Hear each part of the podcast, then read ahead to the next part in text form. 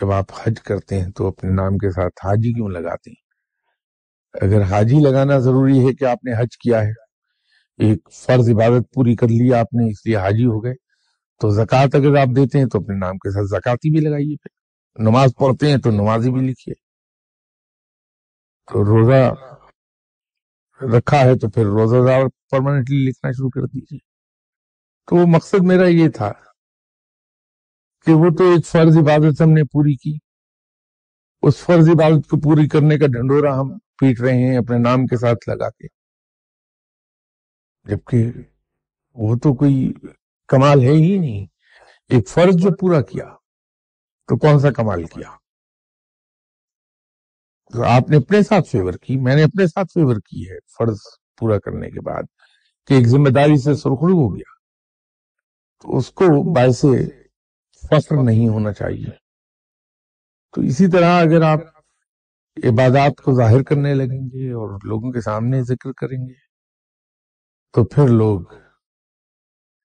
آپ کو اچھا کہہ کہہ کے وہاں تک پہنچا دیں گے کہ آپ کے دماغ میں یہ آنے لگے گا کہ آپ بہت نیک آدمی ہیں۔ اور جہاں یہ بات آئی کہ میں بہت نیک آدمی ہوں، تباہی کی طرف چلا گیا انسان۔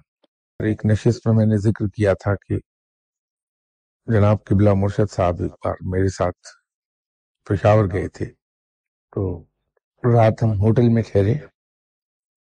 اگلے دن میں صبح فجر کی نماز پڑھ کے تو مرشد صاحب کے کمرے میں گیا، یہ دیکھنے کے رات ان کی کمفرٹیبل گزری یا نہیں۔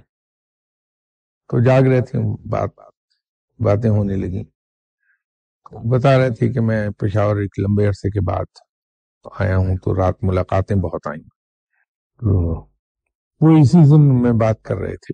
تو کرتے کرتے اس ساری چیز کو روکا اور فرمایا کہ میں تمہیں ایک بات کہنا چاہتا ہوں کہ زندگی بھر اپنا ظاہر اس طرح کا بنائے رکھنا کہ کسی کو تمہارے باطن کی خبر نہ ملے۔